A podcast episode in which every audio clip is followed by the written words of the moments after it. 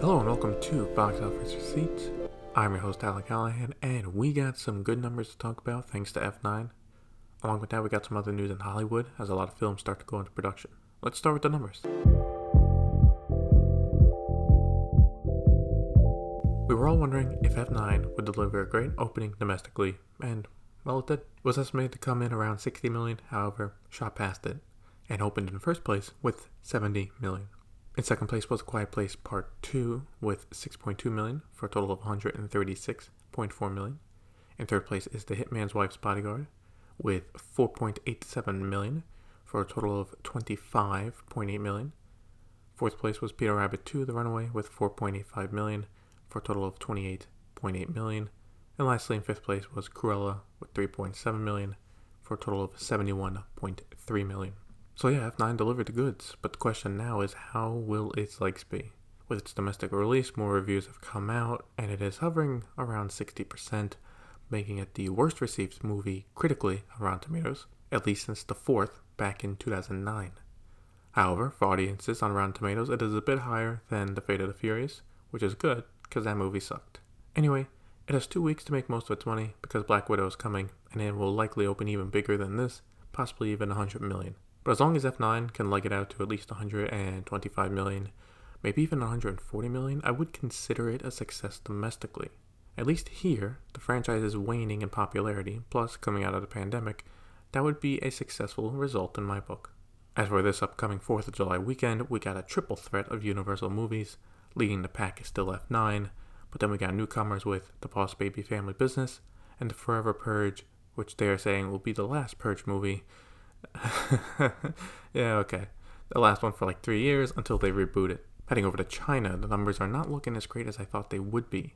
In first place is one of the bigger, if not the biggest film for the 100th anniversary of the Communist Party, and that is 1921 with 11.6 million. In second place is Man in Love with 5.3 million for a total of 27.6 million. Opening in third place is Between Us with 5.06 million. In fourth place is Peter Rabbit 2 The Runaway with 3.5 million for a total of 22 million. And in fifth place was On Your Mark with 3.3 million. It should be noted that for 1921, that was all technically from preview showings, as the film is not out in wide release until July 1st. Could that mean strong demand for the film?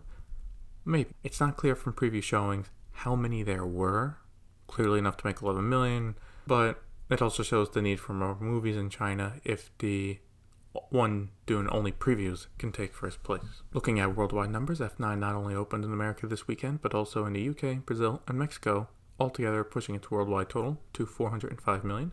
Looks like at this point 500 million is a lock, possibly 550 million.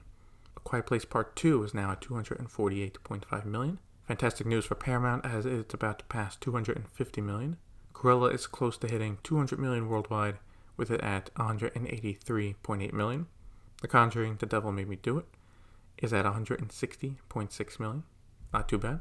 Peter Rabbit 2 The Runaway passed 100 million and is now at 107.8 million worldwide. And Wrath of Man is also very, very close to passing 100 million, with it now at 97.5 million. Now let's get into updates for some movies in production because there are quite a few. Last week I talked about the newest Transformers movie from Paramount, and they have a new casting. Collider is exclusively reporting that Ron Perlman has joined and will be voicing Optimus Primal I like the casting, personally, because I like the actor, and besides, Perlman has a great voice for a Transformer. Going back to Fast and Furious, Vin Diesel has said F10 and F11 will start filming next January. This will be the ending of the mainline Fast and Furious franchise, though don't be surprised if they do more spin offs. From the sounds of it, not only are 10 and 11 like a part 1 and part 2 situation, they will also be filmed back to back as well. As for when they'll be coming out, I think May 2023 and May 2024 respectively. These are summer movies, so assuming no other pandemic occurs, I think that is what they will go for. Coming off his debut with The Father, Florian Zeller has started working on his next movie with The Son. This will also be adapted from his stage play of the same name. Right now, he has casted Hugh Jackman, Laura Dern, and Vanessa Kirby in the main roles, but the only key casting left is who will play the son. This will be one to watch because he just won an Oscar for adapted screenplay for The Father. Can he do it again with The Son?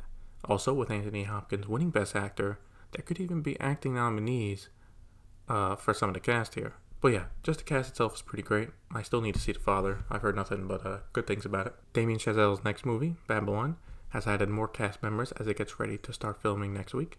The cast now includes Olivia Wilde, Tobey Maguire, and Spike Jonze. Of course, the movie is being led by Brad Pitt and Margot Robbie.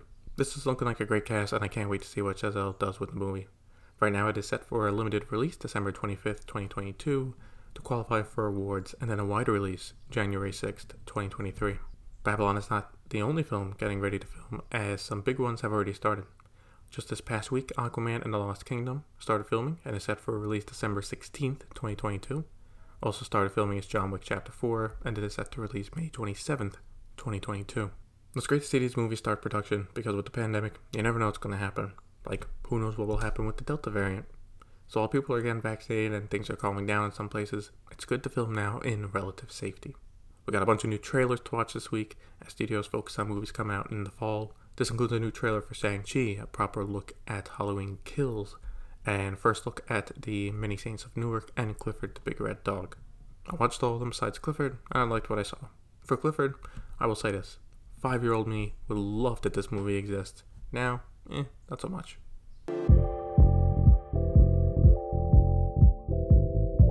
We got a few stories for VOD Premium, the first being Knives Out 2. It too has started filming this week with production underway in Greece. Along with this, we got news of a new cast member, Ethan Hawke.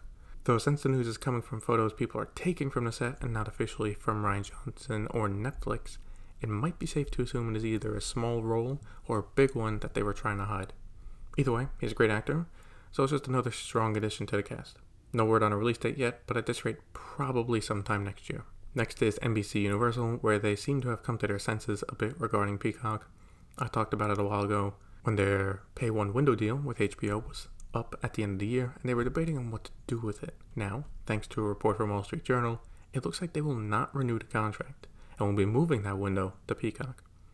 Obviously, the company had no comment on what those sources said to the newspaper, but assuming it is true, this is the best move they can do. If they want to be successful in streaming, you need a strong catalog of movies, not just TV shows. And Universal is one of the biggest studios in the world. There's no excuse for lack of films on the service. And also, they can still make deals for other windows. This is just for after the movies are done in theaters and move on.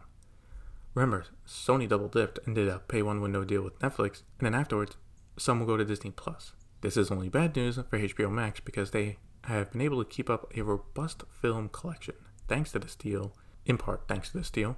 So for 2022 onward, they'll have to be more reliant on their own movies, which is kind of an issue because they still don't have access to Harry Potter and some others thanks to the signing away those before HBO Max launched. We'll have to wait and see on how they plan to fix that. Maybe pay up front to end some of these contracts early, or just keep adding as much content to the service as they can to patch it up. Finally, we go to Amazon, where they have locked up The Rock's next movie. That's right, Dwayne Johnson will be starring in Red One, which will be an action adventure comedy movie. He'll be teaming up with Chris Morgan, who, while not directing, but instead will produce and work on the script. They work together on Hobbs and Shaw. Also, Johnson's production company, Seven Bucks Productions, will be producing the movie. While they still need to find a director and, you know, hire the rest of the cast, they plan on filming sometime in 2022 with a release in 2023. One thing I noticed is that they kept mentioning holiday for the movie, so probably holiday 2023. This is another sign Amazon Studios is looking to beef up their lineup for Prime Video, and I think we can expect more original movies like this being announced. During the pandemic, it was easy for them to go to Paramount and be like, What do you sell? Well, Paramount is back to releasing their films along with other studios so now Amazon needs to do the hard work of negotiating with content creators and production companies.